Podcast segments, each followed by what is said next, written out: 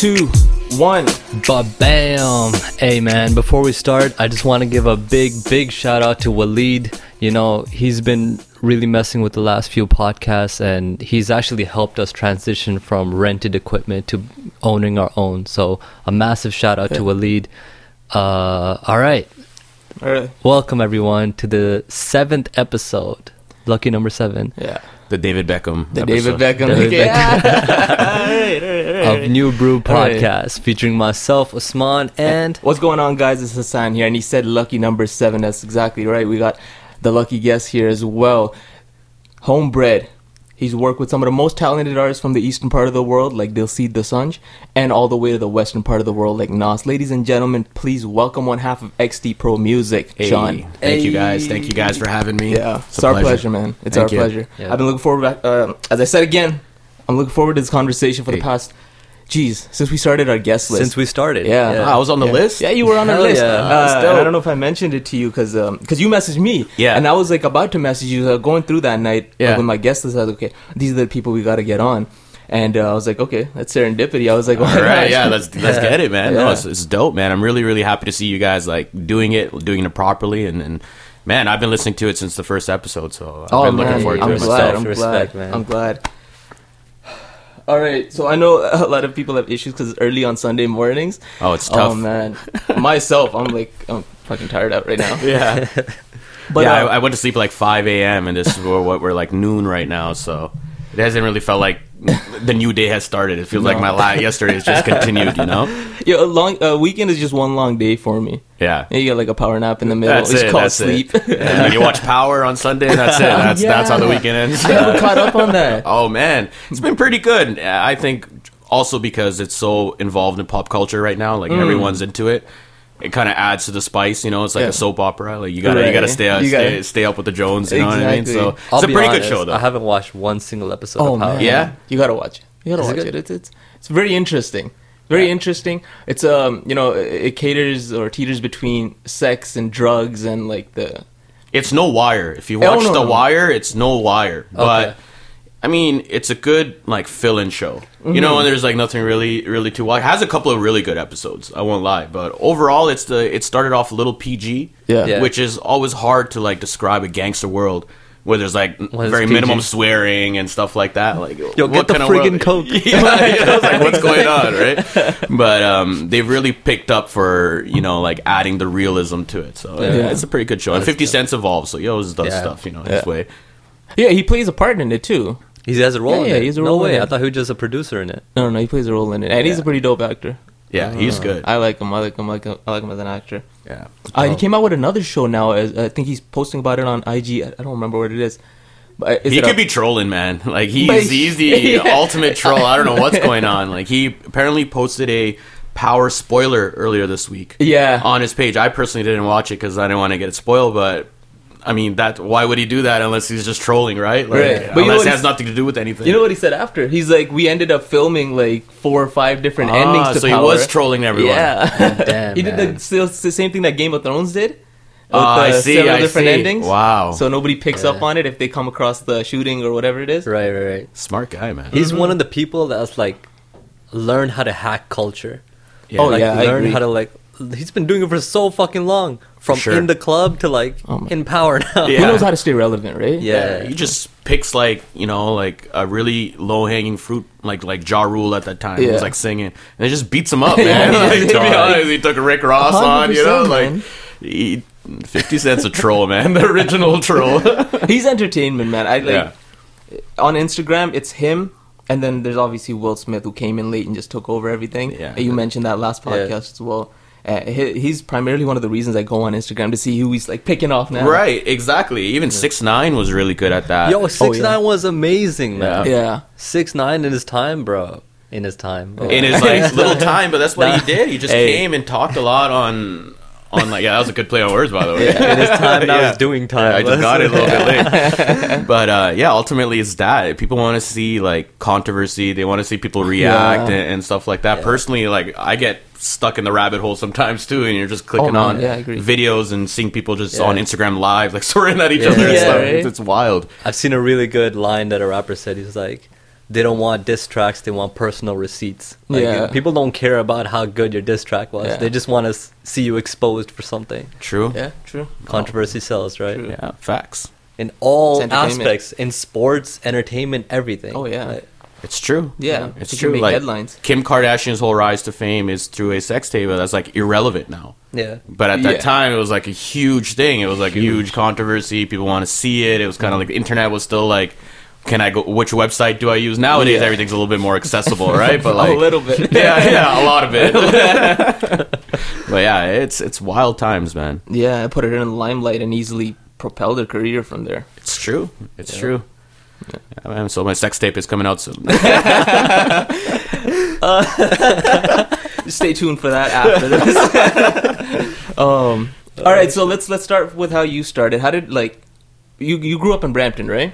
I actually didn't. I am I'm from Montreal originally. Oh wow. Yeah, I was there. I was born and raised in Montreal until about grade two. Okay. Until my parents couldn't help me in my homework anymore, and just like Yeah. like my my dad did high school here in Canada. My mom did her like she's more or less born and raised. well, She's born in India, but went to England when she was like a couple of months. Right. So she like fully like English. Okay. Uh, so English was like very easy for me, and um, Punjabi was always like my first language as well. But I had to go to a French only school. Okay. Yeah, and there's something about the laws at that time. I, I wasn't eligible for a like English split or even just a full English school, which they had at the time. There, it was it was bizarre. So my parents, they eventually were like, you know, I they had my uh, my sister was born at that time. Like, let's get these kids out of here. You know, let's get them over to Ontario, where it's a little bit more. You know, it makes sense for their Yeah. you know whole every speech and everything. So yeah, I was in Malton for like pretty much my whole life. All right. I grew up in Malton, but in high school, I lived in Malton. Got into a little bit of trouble in high school, so I went to school in Brampton, but lived in Malton. Ah, okay. Yeah. so they sent you out of the region. yeah, and then eventually I made the transition like every Punjabi person that lives in Malton. Yeah. You end up somewhere in Brampton. So yeah, I'm, I'm currently there right now. Right. So between those transitions from Montreal to Malton to Brampton, when was your first, uh, I guess, foray into music and arts, for that matter? It's it's pretty wild. My my mom's brothers from England would send me over CDs at a very young age. Um, um, when I was like in elementary, and it'd be stuff like Talvin Singh, Asian Dub Foundation.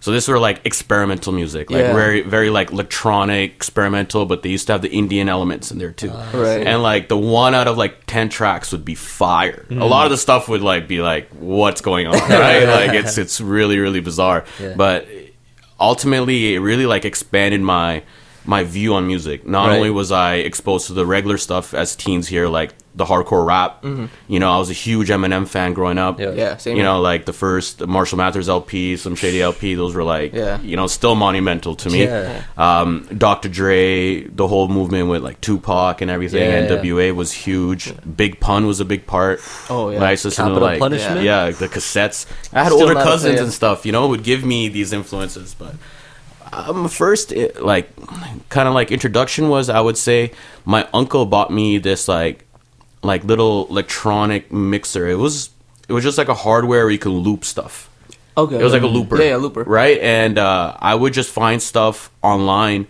and just loop things and kind of make Right. remixes more than anything and the remixes to me were sounding fire right and then i started rapping over the remixes because i was going to be the you know the next biggest rapper right yeah. i was like i was a sing so i had like a turban and stuff like that Right you know on. i was like a Yeah. wankster too you know I shop, shop at stitches like had whole exco gear and everything Oh, but man. um Exco. yeah, that was- bro.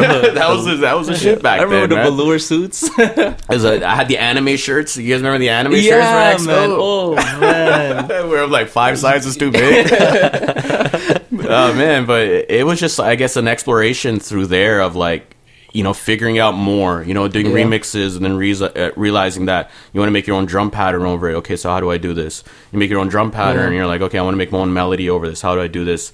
So through like I would say from grade like eight to like forward, I just continued going from like remixes to rapping to recording to engineering to eventually producing. Yeah. FL dope. Studio almost the whole ride. Yeah, you know what? That's surprising because I started FL Studio as well. I don't know if that was like the mainstream go-to for like production at that time, but that's just what I was thrown into as well. Yeah. and then I transitioned, obviously. Yeah, yeah. I, You I were f- using uh, like propeller head as well. Yeah, yeah, Oh, that's wow. so that's reason. Yeah, I, Yeah, I went Reason, into that yeah. as well, and I believe that was right after um, Fruity Loops.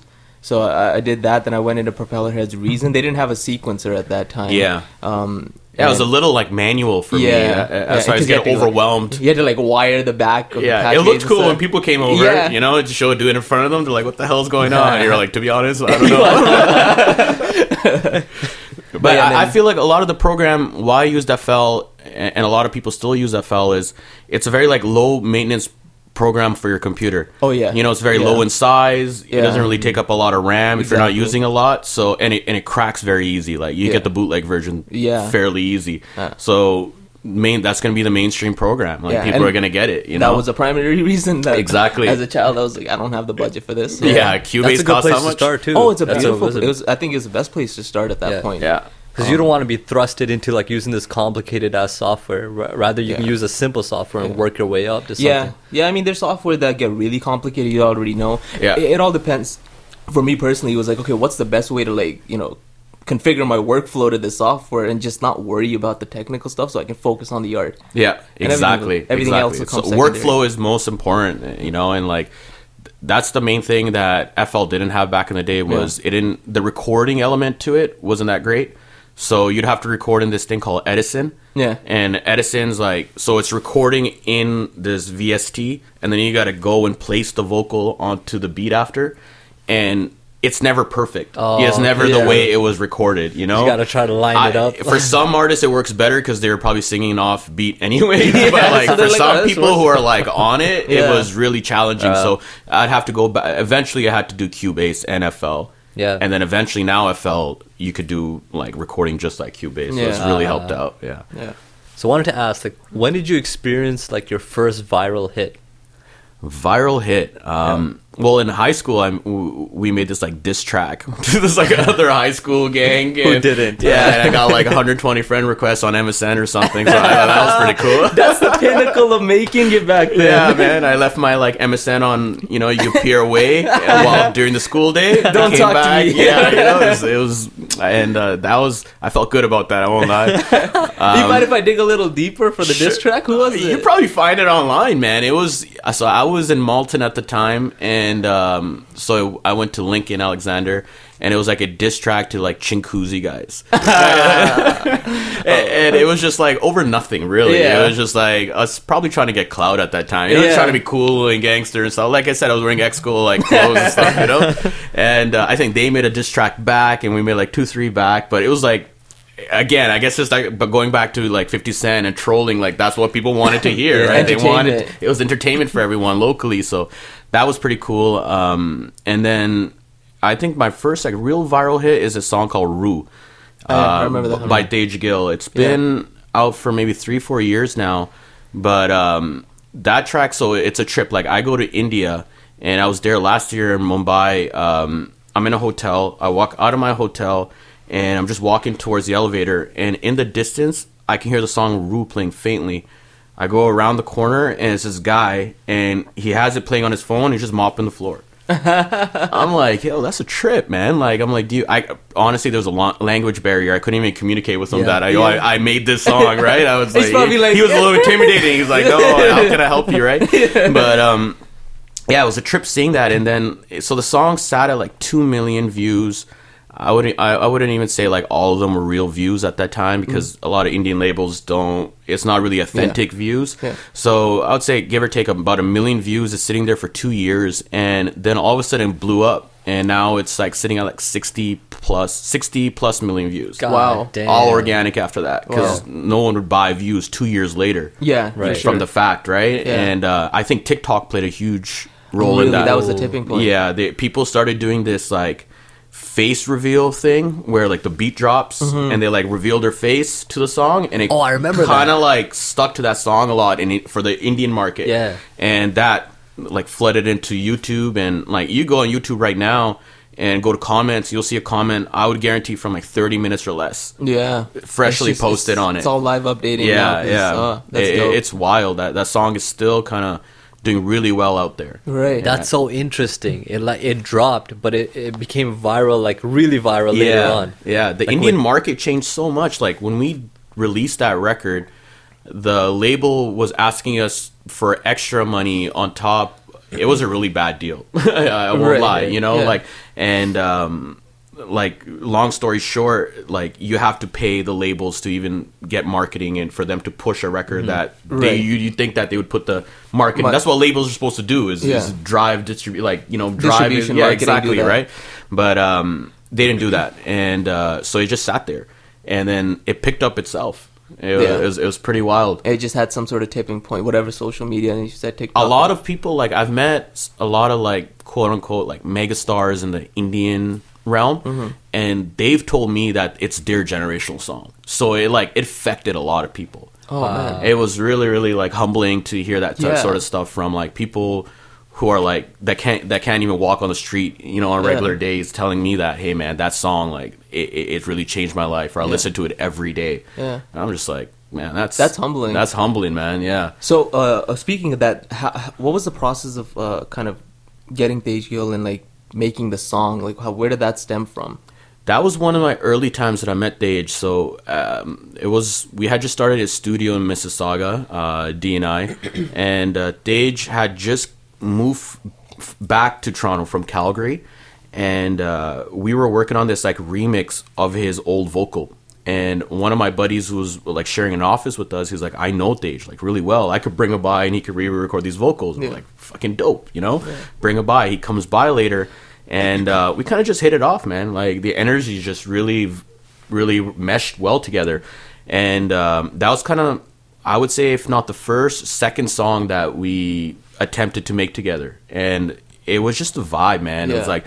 Uh, a lot of alcohol too, but it was it was, it was It just to vibe. take the yeah. yeah, yeah, you know, it was just like I, I, my wife was had gone to India uh, for like uh, you know one of those longer trips. Like to, she was my girlfriend at that time um, for like two years, and um, and I wanted to make like a song for her. Like really, Yeah. that's really how the concept Right. started. It was just kind of like duo, like a boli. A boli is like a freestyle, you know, like Yeah. a one verser.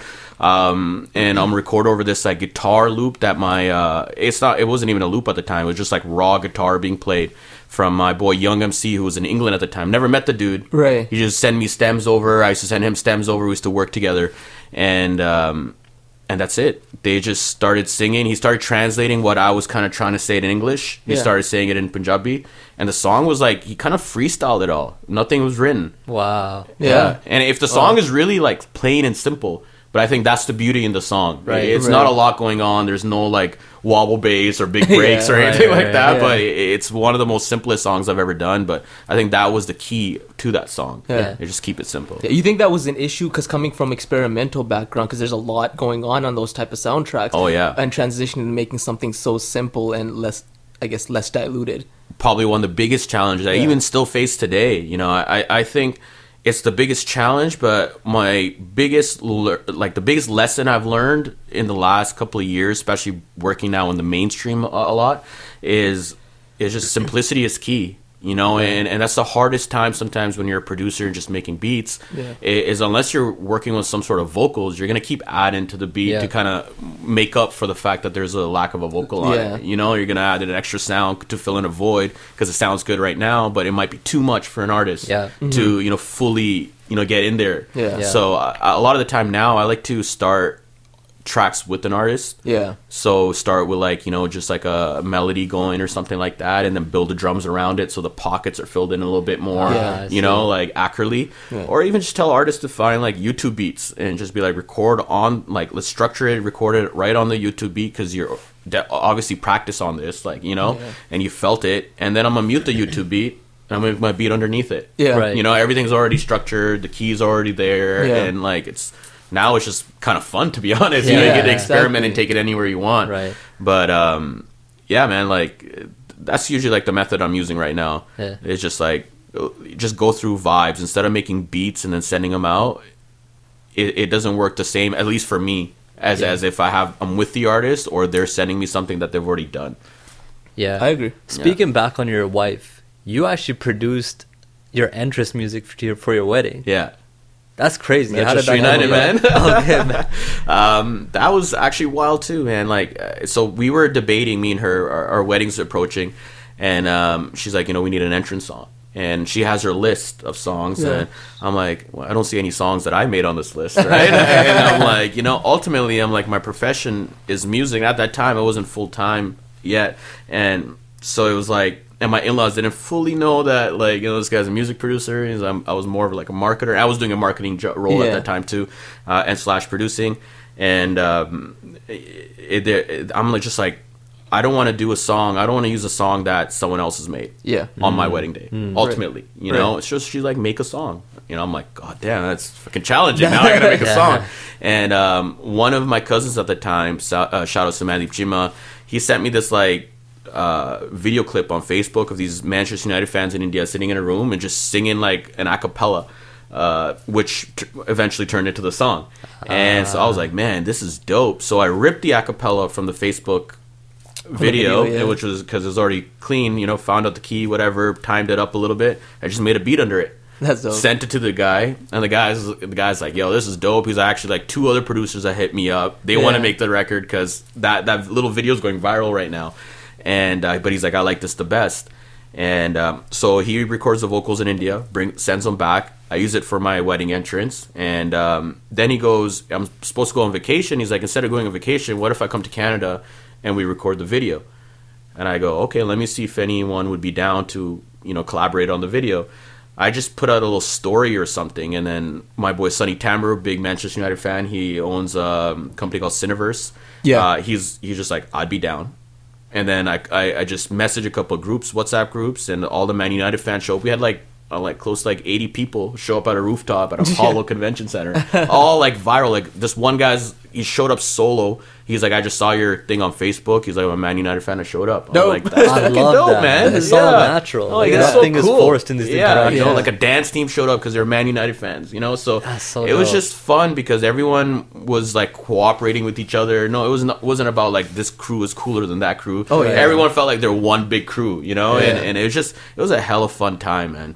But yeah, that song did really well for us too because all the troll uh, websites in the soccer world put it up and Yeah. trolled us. But I mean, we knew it was coming. But Yeah. Views are views, man. yeah, and Man you United hate started sucking after that too, so it, it didn't really help. Uh, all right. So now, with respect to everything kind of flowing and put, being put into place, was there any resistances or things that kind of push you back or be like, you know, it kind of threw you off track For that sure. Um, I think the main one would be the challenge of overcoming your parents, you know, Uh, of yeah, man. accepting or under even understanding what you're doing. Um, I, I'm very close with like both my mom and dad, and then I used to be very excited and like keeping them up to date of, of the things that I'm doing. I went to school for for recording too at Metalworks, Right. so I was there for all the two year program, uh, one year entertainment business, second year recording, engineering, and stuff like that. So I originally started going to York, um, weren't wasn't doing that well. Downgraded to Seneca at York, so my parents could still think I'm at York, but I'm really at college. um, and then that wasn't working out, and I saw the school. School itself, I won't lie, was super expensive, Yeah. like way overpriced. Uh, but at that time, if I felt like I have to do some form of education in order to, you know, pursue this on a Right. professional level and prove it to my parents that it's all Right. all thing. And, they, and and the school does a really good job in selling you that that you this is almost required. Um, one of the benefits of the school was that I met a lot of cool people there, you know, that were also suckered into the program, I should say. You know, um, I met uh, Sikik. He was in my class. Uh, this guy named Zach Fax, who he's a big like videographer with like Tory Lanez, all these guys now. Shout out to all you guys.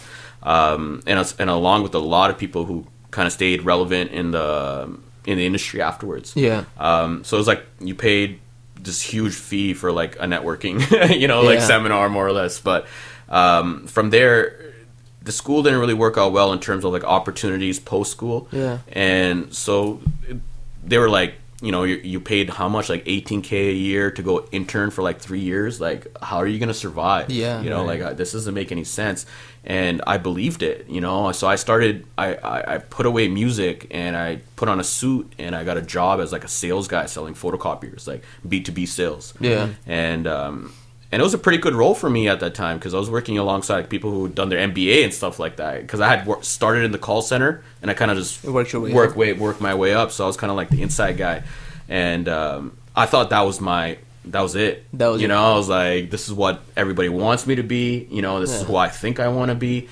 and doing it for like half a year. It was like the sixth seventh month mark. And I was just like miserable, man. You know, like I, I was like getting fat. I was like drinking. I was doing all the bad habits, you know, destructive habits that Yeah, someone man. depressed would do, you know. Yeah. And um, and I realized it, and then at that time, my my wife, who was my girlfriend, she was just like, "Man, if this is not for you, like, like maybe you should do something else." So I kind of like I quit, and I kind of convinced my parents that I'm gonna go to school, back to school. But in that time, I'm like, I'm gonna I'm gonna try this shit, you know. Like I keep I have this saying that. I keep running from the dream, but the dream keeps chasing me. Yeah. You know, I keep I, I try to run away from it, but then it keeps knocking on my door again, and it's Right. like if it's showing its face so many times, I got to answer the call, you know, Exactly. or I'm gonna feel like not fulfilled. Yeah. And um, so I took a leap of faith, and at that time I had met D. Hmm. So D was like, "Hey man, we were just kind of making music together as hobbies." He's like, "We both have this background in, in music. You know, instead of us focusing on the art side of it, why don't we start a recording studio? At least we can start a business out of it, Right. Right? And at that time, I had been doing a lot of marketing, so I'm like, I can do a social media company. We get a couple other place uh, people, so we started like a, like an incubator that had a studio in there Yeah. even at that time my parents were just like not sure so I, going back to your f- first question the biggest resistance and challenge was like my parents worry i guess how to overcome that was i was not really keeping them informed as much as i used to along the way Right, of what the steps are because Yeah. you create these expectations and almost 90% of the time maybe 99% of the time music industry it doesn't go the way you anticipated Right. you know and then people are gonna rightfully be worried for you you know they're gonna be rightfully stressed for you um, because they're like what the hell is going on this you know this person's shady or that that thing didn't work out like you said this was gonna happen are you sure you know what you're doing and all these elements all these energies affect you you know externally and you're trying to figure it, that out as well you know Yeah. with now you got this problem Yeah. Right. and and I couldn't blame them. Like the industry's fucked up. If you, if you hear, hear the stories after the fact, in hindsight, you go, "Yo, that was a fucked up situation." Yeah. But you overcame it in that time, and that's what helps you continue. Yeah. But had you had I told my parents what the fuck's going on. In, along the way of all those steps, they would have been like, "Yo, like we're gonna lock you up, like Yeah, we're gonna like- send you away because we don't want you to get killed or something." Yeah. like Yeah, yeah. legit worry. Yeah. So um, I had to kind of separate the two. I had to Yeah. separate the two lives. Yeah. You know, this is Studio Sean, and at home I don't bring that stuff home. Yeah. And having a studio, I feel like for us at that time, uh, because we started the incubator, it was very low overhead. Yeah. We were able to get a unit and, and, and start doing that. And we saw the benefits of like having overhead, and then when people come by, giving them fees. And you know, you'd be like, "Well, we're in a professional setting now. You know, the Yeah. fees are a little bit more justified." Yeah. And then income started coming in through recording. People, we started showcasing our beats, and naturally, people were like, you know, like the one out of five, which were very experimental at the time. Yeah. Maybe one out of even ten would be like, "Oh, it's dope beats," Yeah. and then those are the people you want to work with. Yeah. It's all, all organic, and that little idea of a business resulted in what we're doing today, like full time music. Been doing it almost for like two years. Is that studio still running? The same It- place? The, it's not in the same place. We went through uh, like four different studios after that. So we moved from like Mississauga to another place in Mississauga to Woodbridge to Toronto, and now it's in Etobicoke. Dope, dope. Yeah, man, it's been a journey and a half. Yeah. trip and a half. I won't lie. Damn, man, that's that's actually insane. Like, oh, why? What was the reasoning for the changing up the locations? Just the Uh, just upgrading. upgrading. Yeah, true, true, true. yeah. Just um, the first spot wasn't really a. It was a challenge because you got neighbors and they're not used to having sound, and uh, Ah, a lot of places you gotta like finesse the least like you can't really say you're starting a studio. They're not going to give it to you. So Yeah. you say you're doing like a marketing company, and then they just hear music all day. So you'd have to like respect the neighbors and kind of like do it at night and stuff. Eventually, we had to find a place where it could be like loud all day long. Yeah. You know, so that was one of the biggest challenges. There was a dope spot in in Toronto. Um, I forget what it's called now, but it's right off like Browns Line, and it has a bunch of studios in there. So we I rented a spot in there. Uh, well, D and I rented a spot in there for like three months. Met some cool ass people there, and that's what it's about, man. Just being available. I feel like the in person meeting in this industry Oh yeah, goes a long way versus just like over social media. yeah, That's so it- true, It's just a little bit more dragged on or less like real. I feel when, Yeah. when it's through text messages Yeah. and stuff like that. But yeah, man, been a trip. Yeah. So, um, okay, you transition all through all these studios, and you said like you know maybe one out of five people that come into the studio work with the beats. So, um, what's the most I guess comical, not even the worst experience you've had with an artist coming in and just like giving you a headache? Oh man. um, so there's uh, there's two versions to that. I would say there's the the hired version where someone hires me and and they're just really bad. You know, so hiring me in, in, in respect to like for engineering. yeah. So um, a lot of people come and waste their own time. I, f- I find, Yeah. you know, and and I've actually like nowadays I select who I work with. It, it just in, you know, I, I, it's not like a public for hire type thing. You know, Yeah. it's like I, I kind of go for qualified people. You know, people who are serious and stuff like that. And we can help each other grow. But uh, I had people come and just it's just a, literally a session. You know, they come to impress their friends and drink with them and make Yeah. their Snapchats or whatever and stuff, which is not so bad as engineering because you just kind of sit there. You Yeah. You know what I mean? But then you got to go through a lot of bullshit like drunk people and Oh, you know God. people trying to do hard drugs and stuff like Yeah. that. And we, you know, we try to keep the hard drugs like out of the studio, but Right. you know people do get carried away. So and then so that's through there we've kind of like started minimizing that stuff.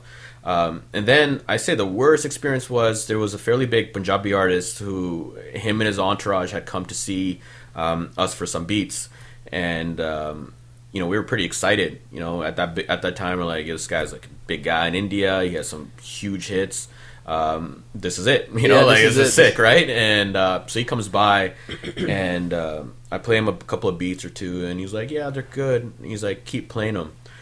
And dude, we went through like 25 beats and just not feeling it. Yeah. And, it, I, and I, they're fire beats, man. I, I just didn't think he knew what he wanted. He was Yeah. looking for something new, but he didn't know what it was. And uh, and a lot of the Indian singers, they don't want just beats because they don't. They're they're actually just karaoke singers. A lot of Indian Yeah. singers, they're not really even like like creatives. Right. Like they're gonna. You're gonna sing the song. I'm gonna produce it. You're gonna write it. He's gonna sing it. We're Yeah. gonna send it to that guy, and he's gonna re-sing it. He's gonna release it with the video Yeah. Uh, you know what I mean? And and and they don't really like this. Not a lot of substance sometimes in, Right. in terms of like they're they don't have a story that they're telling through their characters. Like the song sounds hot, we're gonna Yeah. sing it out. You know, it, Yeah, it has yeah. nothing to do with who they actually are. It's just part of the process for them. That's Right. it. So um, I think that's a, a lot of that is what that artist was looking for at that time too. Yeah. You know, something ready made. Yeah. And we were showing him like experimental, like Major Lazer style beats, right? Yeah. And he was Yeah. just like, nah, man, nah, and and uh, and and it was like, and it's just like his whole and his whole entourage were there, so it was very like. Man, I, it it stung. You know what I mean? Yeah, no, I like that. you know, like you want to be able to perform. You're, you know, you feel like you're on the big. At that time, I was like on the biggest stage, and you're so deflated. Right. The cool thing about that was, so they left, and, I, and there was like, it was like 20 people in the room, right? And uh, eventually, D just like was like, "Sean, stop! Like, just no more beats. Like, this guy's not gonna pick anything, right? Yeah. We, why even like, you know, keep like Yeah. hurting your ourselves, right?" Yeah. So they're dipping, and the three guys that had like arranged all the, the whole thing. The, the cool thing was they they pulled me aside, and, and they were just like, "Man, don't let this get to you." He's like, Yeah. "We brought these guys to you because we know you guys have something. Yeah. These guys just don't know what, What they they want right now." And now, so it was like the lowest, and then it, that was like Yeah. a really good like way to close it out. But man, at that time, I was sweating, bro. Right. Like, Yeah, you um, know, my imagine. sweat stains were showing and stuff. Yeah. I was like, God damn it, we really like 10 fucked in, this up. 15 in, yeah, 20 you know, like, like- like these are good beats, man. And yeah, he just wasn't having it, bro. That's tough. Jeez, I can imagine. Yeah, yeah, it I can imagine. Yeah. You overcome that, man. Like Yeah. you got to go through that. I, I realized one thing, like you, music isn't someone's music isn't for everyone. Yeah. there's an yeah, audience. I mean, it's there's a- subjective, right? Exactly. It's all Not everyone's gonna enjoy every aspect of what you create, and then that's why there's niche markets for everything. You just gotta respect it, and you can't catch feelings. Like you yeah, know, exactly. You my overcome. That's At it, the my- end of the day, that's one man's opinion, right? You guys, you and you and uh, D. Yeah. D, yeah, you guys both made those beats, and you both thought it was hot, and you guys are producers. That's what I mean. there's And some, We're already like- kind of like, you know, deliberating between each other. And That's Right. already like one checkpoint. You know, if it Right. sounds good to two people, you know, Exactly, they, they should- they should move Yeah. forward to like that too. Uh, like some of my closest friends don't even like my style of music. Probably don't listen to me. Oh, yeah, and never. and I just stop advertising to them. You Yeah. know, instead of posting it on stories and stuff that they're gonna see, I just created a different account. Don't follow them. Don't need their follow. Yeah. You know, Yeah, I want it to be organic. You know, Yeah. I just don't need support blind. Yeah. You know, I, I want attention as well because that's how a brand grows. You Yeah. know, like Yeah. And then once you make it, yo, you remember me? Yo, I used to I support you your from the music, start, bro. happens all the time, man. Yo, your motherfuckers are just there for Yeah. the congratulations. I know, man. And it's like unreal, unrealistic, like you know, like ask sometimes. You know, they're Yeah. like, "Hey, man, this artist is coming down. Can you get me some tickets?" I'm like, "Motherfucker, I'm trying to get tickets myself. I'm in the same boat as you are. 100. percent I can't bring you. You know, my cha like my uncles are asking me, bro. Like, I'm not gonna give you tickets. oh. All right, so fast forwarding through that hurdle with that uh, uh, big artist, you mentioned you went to Mumbai. Now, was that for the Gully Boy uh, Um, project? Or that was after the Gully Boy project. We actually went to Mumbai to work with Diljit. yeah, Oh, yeah, so that's the second time we work, work with Diljit. Originally, we met him in LA. So, how that happened was we had a a a person who knows Diljit fairly well. This guy named Cali Quest, and um, he was. Uh, we had him on social media, and we're like, hey, maybe we can get a conversation with Diljit. Blah blah blah. And he was the one who just like tipped us off. He's like, hey man, send me some beats, send me some ideas, and I can show it to him, right? So we're like, dope. So we made some concept records and stuff like that, and we really kind of like try to push the bar on him, you know, and Yeah. try to do something that Diljit hasn't done, so we can also stand out and shine. Mm-hmm. And um, so there's a lot of people involved in the concept tracks. Like it wasn't just us as producers. We had this uh, guy, uh, Money Music, as a producer. Right. We had uh, Manu as a producer. We had songwriter Tej Gill. We had Herman, and uh, we had our boy Kevin involved as well. And we all kind of just sat together and made a bunch of records, sent them his way, and nothing really came back. I'm talking about like uh, like three, four weeks, nothing, no Yeah. response, and we're like, damn, it's done, right? Yeah. Like we, we blew it, Yeah. and we get a response back from Cali Quest saying, yo, I'm gonna link this guy today, show him the records. Honestly, don't know how he's gonna feel about it. We're Yeah. like, fuck, you know, like goddamn, we went too experimental, Yeah. and um, and then later we get a voice note from Diljit saying on his on the Cali Quest phone, holding his phone, saying, "I fucking love it. Like this, this shit is fire. Yeah. Yeah. How about you guys come to LA?" We're like, "Fucking no brainer. Dope. Let's go, Yeah, man. You know, sure. You tickets don't are even cheaper to have LA to than to India, right? Like, exactly. so, that time uh, in between must have been so nerve wracking. You're like checking oh, your phone man, every yeah. two minutes. trying to like, book yo. a haircut. You know, it was um, it was exciting, man. Like that, that's the shit you live for, though. You know, that's the adrenaline, like the anticipation uh, of something exciting like that is. That's what drives you forward, man. Like, I, I love that feeling, to be honest. But Yeah. yeah, to be honest, it was ex- very exciting. Uh, we go out there, we meet him, super cool guy, man. Like, Yeah. you know, you you think of megastars and you go, I wonder how they're gonna be in real life, and that guy is just like, just chill. Yeah. Yeah. It was so chill, mad humble, uh, inviting, engaging, everything, everything you'd either expect or not expect. You know, And Right. just like how he was on screen, I would say he's a very, very chill Yeah. guy. And um, he was like, "Man, this shit is dope." So we recorded a couple records, and uh, then he was like, "Yo, I'm gonna be in India because he's recording some movies. He's part of some TV shows, so he's kind of like restricted to India at that time. Yeah. he Yeah. can't really travel. He's like, I'm gonna shoot a music video. I also want to work on some more music with you guys. So we arranged a time. We went to Mumbai, and in between his shows, he booked out a studio. We just go link with them. And It was it was a cool ass like dope. Experience, cool. man. Like, and that was the same trip where that song was playing in the hallway, Ah. and and I saw it. So it was like very full circle, you know. It was- Damn, man. It's like highs on top of highs. yeah, I yeah, like that. definitely. And it was it was good, man. India's a trip too. Like seeing Mumbai, seeing like the poverty and the upper class, like how close they are. Yeah. you know, they're like literally like like this, sitting next to each other. Right. Like, Yeah. We're super rich people, and then like a family of five that live on the street. It's like Yeah. it's it was surreal, man. We were there for five days, so it was like it was like a dream. You can't you didn't have mm-hmm. enough time to really Yeah. take it in. Yeah. So it was just like fucking quick and hard, but yeah, man, uh, I definitely want to go back this year sometime. Yeah, for sure. Dope, Yeah, man. dope. Yeah, yeah, that was a, that was a cool. He's a he's a hella cool guy, Diljit. Yeah. Yeah, man. So, um, what's the most interesting uh, artist you've had in the studio? Like, not apart from like bad experiences, but Yeah. like the most his his antics or his creative process or her creative process. We did this. Um, we've had some funny sessions. We've had, we had this one session where uh, these guys were making a. Uh, there was some sort of like conference going on. So they basically they wanted to bring in like like school kids and they wanted to make this song involving like 20 25 people you know from like age like 6 to Yeah. like age like 60 you know and it was like this huge thing and so we had like fucking like literally like 30 35 people in the studio and crying babies like you name it people everywhere kids running around and stuff like that. We're not used to that. Yeah. you know we're used to a lot of people like build uh, bringing like a Hennessy bottle you know what I mean? Baby bottles and stuff baby like, bottle. yeah, yeah, it's wild right? Um, but uh, that was definitely a trip. Um, man it's hard to pinpoint. I don't want to throw anyone, under the bus Oh, no, either. for sure. but um, I think I think I'm a pretty like weird guy when I work in the studio myself. You know, like I'm what's what's your creative process? um? I like to I like to be alone, man. Yeah. Personally, Yeah. um, I think a lot. I get a lot of my work done when I'm just there by myself. Um, I can always start projects really well in, in a room, Mm-hmm. um, but I find like the X factor, Yeah. lack of a, you know, no pun intended. Uh, I feel like that comes when I'm just sitting there and I'm really zoned in and clocked in. Yeah. And those at those times when I'm lo- uh, locked in like that, I get like fucking scared. Like someone could walk by, and be like, "Oh fuck," you know what I mean? Like because I'm so Yeah, like zoned in, in, you yeah. know. Um, yeah, those are like my. I find like some of the best songs that, that we've done.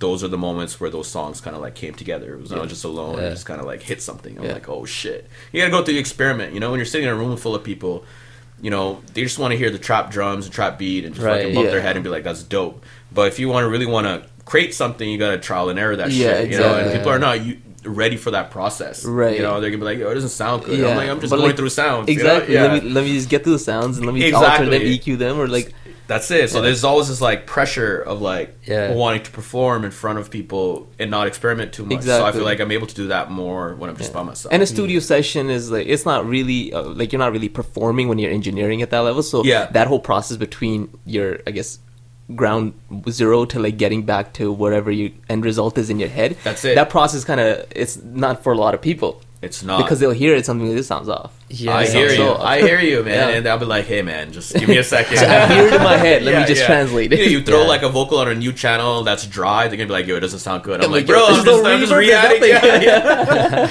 but engineers, a lot of artists are getting more and more knowledgeable now. Oh, yeah. Versus before, where they just say give a fuck. Yeah. And I think it's to their you know to their benefit to know this short you know because they're gonna when they go and work with other engineers at least they can you know know what their voice should have what Yeah. effects it should have and it helps them out. Some artists come in like i've had an artist come in who i'm engineering he brings uh, so he had recorded at another studio and um, so it's an mp3 right? Just his his uh, reference track. And he goes he puts it loads it up he goes yo mute the vocal i'm like what are you talking about It's- First of all, it's a compressed. yeah, it's a compressed MP3 with your vocal already on the beat. Oh, what do you say? He's like, just mute the vocal. I'm gonna redo it. I'm like, bro, this guy's signed to a label, man. Oh Young God. kid, but still, I was like, man, you got a lot of learning. to do. You know, like it doesn't work like that. Damn, man. That was wild. He, he caught me off guard with that one. Like, yo, for a second, you're like, "Can I?" yeah, yeah. I actually found a website where you can do that sort of stuff. Yeah. Uh, it's like melody.ml or something like that. And uh, it, It just puts it- it just puts it through the crazy-ass filter. system that like just puts everything into stems. Yeah. Oh shit! So what is it like? Take out specific frequencies. So and, you like- can ask just to separate it into a beat and vocal, or separate it into everything stemmed out. Some beats, depending on how the mix is, Yeah, that's what I'm wondering. come out like the the snare will still be kind of in the vocal. You could hear a little 'Cause bit the frequency Yeah, exactly. right? But um, I've done some more acoustic type records where I just Where go the- in and it's sep- it's, it's so good, Yeah. man. I was like, sounds like a crisp vocal, and then not only that, you got the instruments Yeah. separated as well. Oh, that's dope. It, it, it's it's really cool, man. That's actually crazy. Do off the record, I'll show Yeah. it to you guys. right, if that maybe- kid comes back in your studio, be like, "Yo, I got Yeah, this." I got this shit, bro. Just give me ten minutes. Send me the MP3. I, after the fact, I was like, yeah, technically I could have done it. but like, he doesn't need to know that right now. because he's such an established artist, like, damn, it, does he know some shit that I don't? I, honest to God, right? What are the I'm labels like, teaching this kid? I'm like, who's your engineer? Let me talk to him. Fucking hilarious. Yo, how was it working with Nas? Nas was. I never got a chance to meet Nas, Yeah. so I think that's the the the one like you know con from from the whole thing. I would I would have loved to have met him and, and just gone through Right. that, but Right. the process was a is a super learning curve for us because it was a it was a s- very pro label you know uh, led process Yeah. so working with the label who's working with uh you know they want to be part of this movie because it's going to be like you know the biggest hip hop movie in India you know to ever come out so all the labels want to be involved because Yeah. hip hop's if not already big it's becoming huge in India Yeah. and um, like one, I'll, I'll make a point to that. I find I, I the one reason I think it's happening is like the internet when we still have like Kazaa and stuff like that. You know, Right. we still have these like libraries of music. You know, downloaded. Yeah. And a lot of what I know I used to do is like send these hard drives to India and stuff like that, and uh, to my cousins or anywhere around the world. And then like all this shit, kind of like Kazaa and everything, just fucking stopped. You know, Yeah. and it was like this weird time between streaming and downloading YouTube, blah blah blah. And now these hard drives of music were literally like stopped with like 50 Cent peaking and stuff like that. That type of music, Yeah. G Unit and stuff like that. Now these guys have been listening to that shit since then. Oh wow. And I feel like that's why that like 90s, early 2000s hip hop sound Yeah. is breaking through the way it is in India, the way it is right now. Like, just because not only do the rich people and Bollywood people not control the voice anymore through Bollywood music, Mm-hmm. the the people who are in poverty are rapping, they're not singing. Like almost all the guys are rapping, they're Mm. yeah, not singing I mean that culture probably appeals to them a lot more. it actually it, it is them It is. you know them, like it was like exactly what like almost like you know african americans were going through Exactly. and how they use hip-hop as a tool to kind of like come together and tell their stories. That's exactly what's happening in Back india. yeah it's, it's wild right now. But yeah. going back to the process uh, so the label goes this is happening. So the movie came out in like february or something. Before that, almost like six, seven months before that, in uh, August, they were like, "Hey, man, this is a potential. Would you guys, uh, you know, we're sending this to you. We're sending it to some other producers as well. Right. These are the prereqs that we're looking for. We're looking for like a boom. But actually, they didn't even say the prereq. They sent us the script of the Oh. last scene." And Yeah. they're like, you, you know, here's a script, and the song's gonna start right. I mean, start when right when the movie ends, right? So it's gonna be like the song that leads into the credits, Into the right? credits. and uh, we're like, all right, dope. So we send them some crazy ass trap beats, but they're like, nah, no, we need something more like '90s boom bap. You know, like like they're sending us song references from like Ice T and stuff. Yeah, the pinnacle you know, of hip-hop Yeah, culture type. exactly. You know, a super Fire. break beat style Yeah. stuff. So we sent them in. I want to say like 30 plus type of beats. And probably the most boom bappy one that we would have never thought would be picked Is the one they, gets picked Yeah. right? And that gets picked, and they're like, okay, so we got this rapper Divine on it, um, who's killing it. He actually went on to get signed by Nas Yeah, in yeah. Mass Mass Appeal India. Um, another uh, rapper by the name of Naezy, who was uh, one of the very early rappers. Yeah, I don't think he's really like harnessed his momentum as much as Divine has Yeah. commercially, but uh, in the streets, like everyone respects him as an underground rapper, and he has a name out there. And then they're like, we're gonna get Ranveer Singh, who's the actor in the movie, to do something on it too. Who Nice. he eventually is on the on the hook. And then they're like, we're gonna get a mainstream rapper. We're still trying to finalize who it is. Here's a list of potentials. It's like Eminem, Nas, a, n- a number of people, and we're like, no chance are they getting Nas or Eminem. Yeah. You know, it's probably gonna be like a lesser person, i- Yeah. if anyone. Right, Right, yeah. and so flash fa- uh, flash forward a little bit. They're like, okay, we had another producer. Uh, you know, if Nas wants to work on it, then not one of Nas's producers needs to be involved in the production as well as part of the deal. We're gonna send it to the producer first to see if they can spin it a little bit as well. Yeah. So they sent it to this guy named Il Wayno, uh, who adds his touch to it, and he later actually later went on to win a Grammy that year Oh wow. on a, Wow. on an album that he worked on with Shaggy, who collaborated with Sting Right, right. and they some international album that the Grammy they won for. But shout outs to him. Yeah. So they send it to him, uh, and he sends it to Nas. So then it goes Ghost. So like a week in February before the movie's coming out, there's nothing. Yeah. And we're like, okay, it's not happening. movie premieres, we hear nothing. But it's not out in theaters. It premieres like they do the red carpet and all that. Yeah. And hear nothing. The s- official soundtrack releases on YouTube. We're not on it. We're like. Fuck man, these are the one things that I actually, you know, like told people about a little Like, bit. you You know what I mean? Like I was kind of sprinkling it, but like Yeah. I thought it was, I thought it was for sure, right? Yeah, like I said, yeah. like this is like in the bag, and again coming back to like disappointing expectations, Yeah. right? I'm like, fuck, man, I should have not kept my mouth shut. Yeah. And um, then we just we were in England at the time. We get a voice note, and it just says, "Listen, boys, we got it." And we hear it, it's fucking Na- Nas starting the first verse. Yo, And we're like, that yo, must have been amazing. wow. God damn, we're like, I don't know how to feel about it. Yeah. And then then I'm like, okay, this has to be for real now. Like we got this. Like fuck it, if it doesn't come, we're gonna leak the song. you know what I mean? Like we got Nas on the record, right? Just download it straight from That's it. That's it. And then I started getting Snapchats and stuff from people watching the movie, and they're like, "Yo, we see it. We heard the song. That's Like, unreal. You know, because we had snapped it and blah blah blah." And um, and then our names are in the credits Yeah, right at the Yeah. end, and um, spell my name wrong, but that's okay. they tried. They tried. tried. but uh, yeah, that was that, and that was cool because coming back to her first thing is like it was kind of valid. That was probably the most validating thing for my parents. yeah. You know, sure, being able to go to a Bollywood movie and watch and Yo. see my name in something. That's you know? insane. Yeah. Yeah. Yeah, it was it was surreal. So like, a lot of people are like, man, like.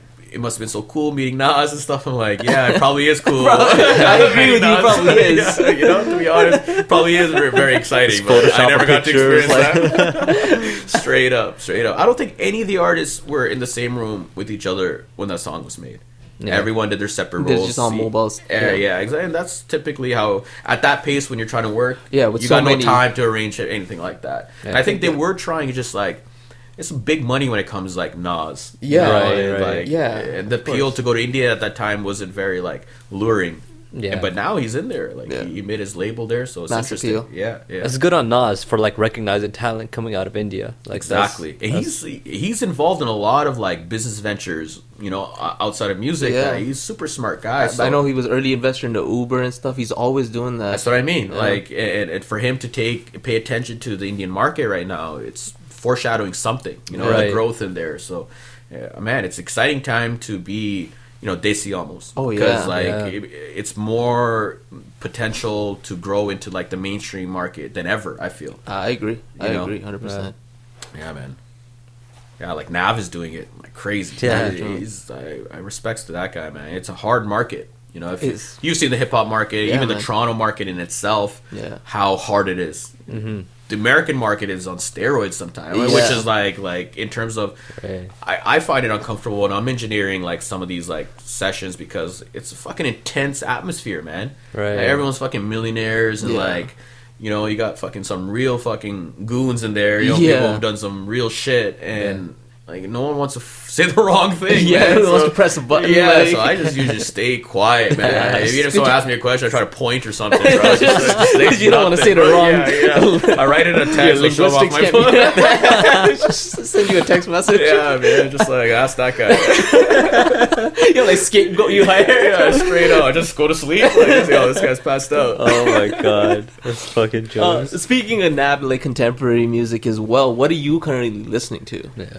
Um, in my car, I was actually talking um talking to him earlier. Um, in my car, I listen to basically just my own mixes and like my Right. own shit that I'm working on, just stay up to date and stuff. But outside of music, I listen to mostly podcasts and Yeah. stuff like that. But the artist that I'm into right now, in the like last year, I, I, I like Bazzi a lot. Yeah, Bazzi's dope. Yeah, I remember when I came to the studio and we talked about his. Uh, Was he? when- Yeah, even his follow up stuff has been Yeah, really man. dope for me, man. Like it's really refreshing because it's like pop trap, but like done Yeah. right. You know, um, I, I really like that. Uh, who else have I been listening to? To be honest, not a lot of people. Playlist uh, is dry. Yeah, like Yeah.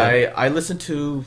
I run up my own views, obviously on Spotify. And Yeah. like that, Who doesn't? Who Yeah. doesn't? right? Um, outside of that, bro, it's it's hard to say. Like, it's a one-off records. I'm not listening to someone specifically. Yeah. Like I'm listening to the Box by Roddy Ricch. Like I like Yeah. that. You know, uh, thing is like content that's so in the mainstream.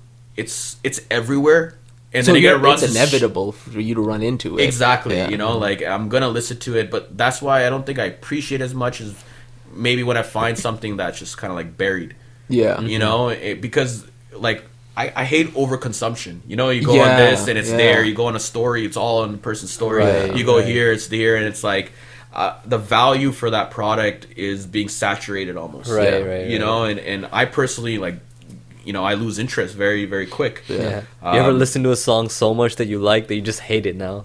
I do Oh, that with every yeah. single Even song. my I own like. music. Even your own music, I was gonna say. yeah, yeah. Like the, it runs its course. Right. Um, but I listen to a lot of like like classical. Like I I can listen to Hans Zimmer. Oh in, my in God, the car I all the time, him. like Interstellar or uh, Inception, Oh. the Time soundtrack. Like I listen to all Yeah, that. Um, there's another on Spotify called Brooklyn Duo. So it's like a it's just a couple cello and uh, they one person cello, one person piano, Yeah. and they just do like these crazy covers of like all the mainstream songs. Dope. So dope. I listen to a lot of that sort of stuff to take because I'm listening to music and voices to the studio so much. I need a mm-hmm. break from it all. Yeah. you know. And then Yeah. here or there when I'm going to a club is really when I feel it. You know, I don't go to club a lot, but that's when I really take it in what music's being played and how people are reacted to it. And that's when you can appreciate a song that you might not appreciate. You know, when Yeah. you see Yeah. everyone fucking jumping up to like, Yeah. you know, like the most basic song, you're like, you start fucking jumping up and down like, too. You know, like you're in the moment. Yeah. So, um, but yeah, to answer your question, a whole bunch of nothing I'm listening to right now. You know? Oh man. All right.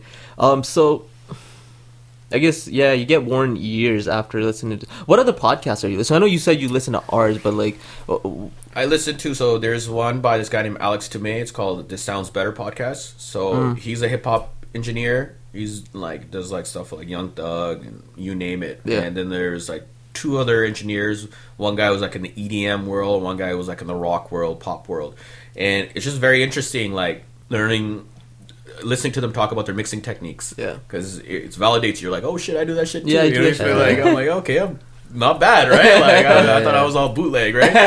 but um, that one. Then I listen to a lot of like comedy ones, man. I love listening to Yeah. comedy in the car. Uh, you know, like uh, I have this one called The Dollop, where it's like American history, but they're just like a funny ass podcast, you know. and then soccer podcast, bro. I'm Yeah. a huge soccer fan, Yeah. so like ESPN FC or Man United podcast, and like I have fairly short drives, like 20, 30 minutes to or from the studio. Yeah. So I just something I could listen to on a micro level. You know, Yeah. nothing too strenuous by like three four hours. I can't do that. yeah, yeah. Joe Budden podcast too long for me. It takes like Yeah. like three days for me to really consume it all. You know what I mean? Joe Rogan is like sometimes Joe Rogan I like, but Yeah. I'll watch it on YouTube more. You know, Yeah. keep it on in the background. Yeah. And, Yeah. and I, th- I don't think he's on Spotify either. He's not. Yeah, He's not. so that's challenging. I can't keep YouTube open Yeah. all the time. You know. But yeah, that's those are the ones I'm listening to right now. all right. So apart from you know your your whole life is consumed with like music production. Um, apart from that, how do you balance out your time so you're not overworked or, um, I guess, overstrenuated?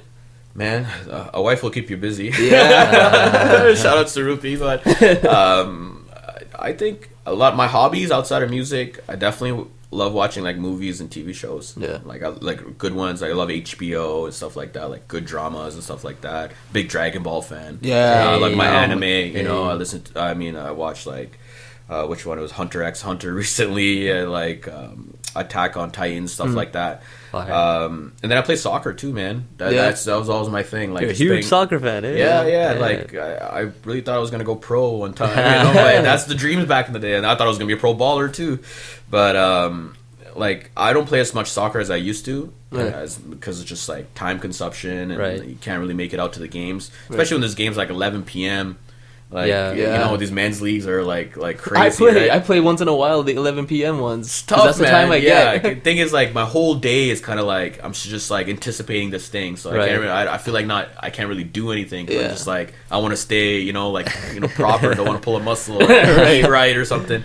But um, just playing sports was a real like. It, it let me take my let, let let my steam off. Yeah. you know what I mean. Like just just go and be like aggressive and, and just fucking play hard and leave it on the court. I feel like because I play a lot of sports, is the reason I'm able to lead studio sessions really well. Is Yeah. because I've been playing soccer, like 11 people on, on the field. You learn how to play on a team, you know, what it takes to communicate and stuff Yeah. like that. And Yeah. I, I think it translates really well into when you're trying to do Oh, studio yeah. sessions with I like agree. Yo, with lots physical of exercise is huge, Yeah, man. That yeah, man. that benefits all aspects of your life, in my opinion. Just like getting the juices flowing, just like hitting nice gym sessions. man. Yo, you feel like on top of the world. even afterwards. like going at like I, uh, one of the reasons I love soccer so much is before I go to sleep and I need something to think about. I hate thinking about music. I hate when I'm like in a session in my dream. yeah. God. You know what I mean? Yeah. Like I'm fucking working on a session of my dream because I feel like I'm doing over overtime right Yeah. now. You know, like you want to At this one, I'm not getting paid for. Yeah, exactly. What the fuck is going on, right? Like, Rent who's this artist, man? I'm gonna charge him double. I'm gonna be like, yo, I did a session of my dream for you. you know? Yeah. but um, I feel like just like dreaming about sports and stuff like that, it, it, it, it really like adds to imagination, man. Like I'm always hitting the game-winning shot right before I Yo, go to sleep. who is it, you know bro? what I mean? Like Yeah. in the shower, I'm always hitting that penalty shot to win the World Cup. When But there's five seconds left, bro. yeah, man, gotta stay forever young, man. Uh, You know, and especially in this industry, can I can never want I never want to feel old. Yeah. You know what I mean? And a lot of people when they like I'm 31, when people they they find out my age, like, oh shit, you're married, you're you're that old. I'm like, bro, yeah, man. Like I don't think I'm ever gonna feel older. You No, know, it's I a feel mind mad. state. Yeah, I believe. exactly. Like I get it. Yeah, biologically, you know, you start getting tired. That's it. Your, you know, yeah, your metabolism, for sure. My but back like, hurts here and there. yeah, you wake up, you have a pain, you're like, fuck. Yeah, fuck, here we go again. but yeah, no, it's a mind state. I think you're only as old as you feel. Um, I think we're bred at a very young age. You have to get certain things done in life, and when you like, like, oh, you have to get married in your twenties. You have to That's social do certain things. bro. You have to have your university degree. You have to get a job by this date. There's no time frames to do certain things. No. You can do everything on your own time. It's Yeah. wild. It's Yeah. wild, man. My like my dad by his 31, he had all three of his kids.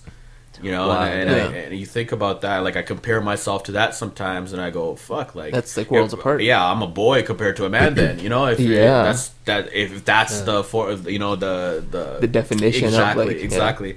But to be- yeah, like you said, there's no there's no real rules to this shit. You Yeah. know, No, and that's exactly. that's the same thing that I apply to everything. It's like anyone could write a book on a do it how and how they did it, but the moment that they did it, that that method is already outdated. Yeah. Right. You got to create the new method. You know, that's I why like there's that. that's why universities, textbooks, editions that come out every year. Exactly. Because they're figuring out the new shit. Yeah. You Yeah. know what I mean? Like you can't just follow someone else's path. Yeah. Yeah. Per se, like exactly. You got to kind of like take the best of everything. It's not the path. end all be all. Yeah, and then Like, you write your own book. Exactly. you know what I mean? Like Yeah. ultimately, it comes back to that. But yeah, man, like I'm just I I've just been trusting myself in this journey, man. Like trust my own ears, my eyes, what looks good to me, what sounds good to me, Yeah. and, and let that be my strength because that will keep me going this longer. If I look at other people's shit and imitate it, I'm gonna run out of ideas. I'm gonna run out of just like the joy of doing this Yeah, shit. man, Man. I You know what I mean? Yeah, it's all your own journey. Yeah. So writing your own book, what's next in the in the process? What's the next chapter? Um, or what's coming out even? You know what? So this year, uh, along with XD, Yeah. um, D and I are also doing like our solo projects as well. Right on. You know, just like uh, you know, we always go back to like Pharrell and, and with like the Neptunes and or even like Major Lazer and these guys. They're all Mm-hmm. Able to do their own stuff. So you know, it's part of our I think our, our our growth as like producers as well. Like seeing projects out. You know the way we hear it and stuff like that. Yeah. And without it affecting our friendships and stuff like that, because he's, he's he's like one of my best friends at the end of the days. You know what I mean? Uh, we worked together for like how long? You know, and um, so that's exciting for for both of us. I feel. Yeah. You know, it's like just like you know being able to meet up with each other and and, and show each other stuff that we're working on, and also you know yeah stuff that we have in the pipeline. We have like a lot of songs coming out. Hopefully this Yeah. year, you know, uh, with with with like stuff that involves a label, you just never know if they're gonna shelf it last minute Right. Yeah. or just like you know tell you to fuck off or ask you for some money or something, especially in the Indian yeah. world.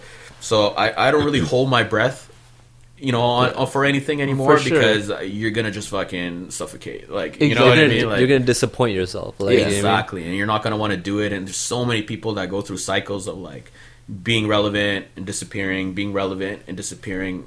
Even myself, to be honest, just because it's fucking hard and tough to stay motivated all the time, man. yeah, Like, it you affects know, your mental health, of course, and Yeah. the people around you too, because you know they get excited for you as well, and then that disappointment kind of spreads, you know, and Yeah. it- Yeah. it's hard for them to motivate you next time because they're kind of worried that you're going to be disappointed again, you know. Yeah. So it is what it is. But yeah, answer your question, man. Like a whole bunch of shit coming out, but nothing specific. Nothing specific, you know that's what cool. I mean? Yeah. Yeah. I Uh, but we worked on a couple albums with uh, Tej Gill, uh, Dave Bawa, Simmer. I think those are pretty certain. Those those records, we have more control over those. I'm excited about those records coming out because uh, um, I love working with all three of those artists, and they're all so different from one another. Yeah. So it's all like all sorts of variety of music. It's not like one genre. Um, that that's very exciting. Other than that, man, just kind of like take over the world, man. Yeah, one man. song at a time. One you song know, at a like, time. just one swing at a time. Even you know, like just got to keep trying and and, and and just fucking never give up, bro. You know, I like it's it. just too too late to give up now. Yeah. That's the way I just look at it.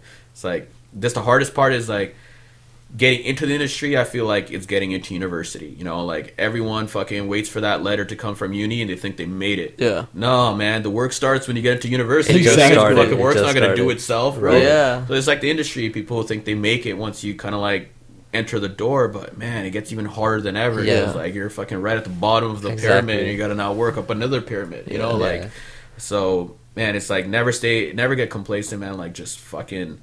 Just keep working like it's day one, you know. You got everything, you know. It's like back to sports, like I say, man. You got to play like you're still like down, you know. Yeah. you can't, you can't play like you're up, or the fucking Yeah. other team's gonna catch up. to you, Exactly. Fire. you know. I think that's a perfect place to stop. I think. All right, all right, guys. Thanks for watching New Brew Podcast. All right, Take it Peace easy. out. cheers, guys. Bam.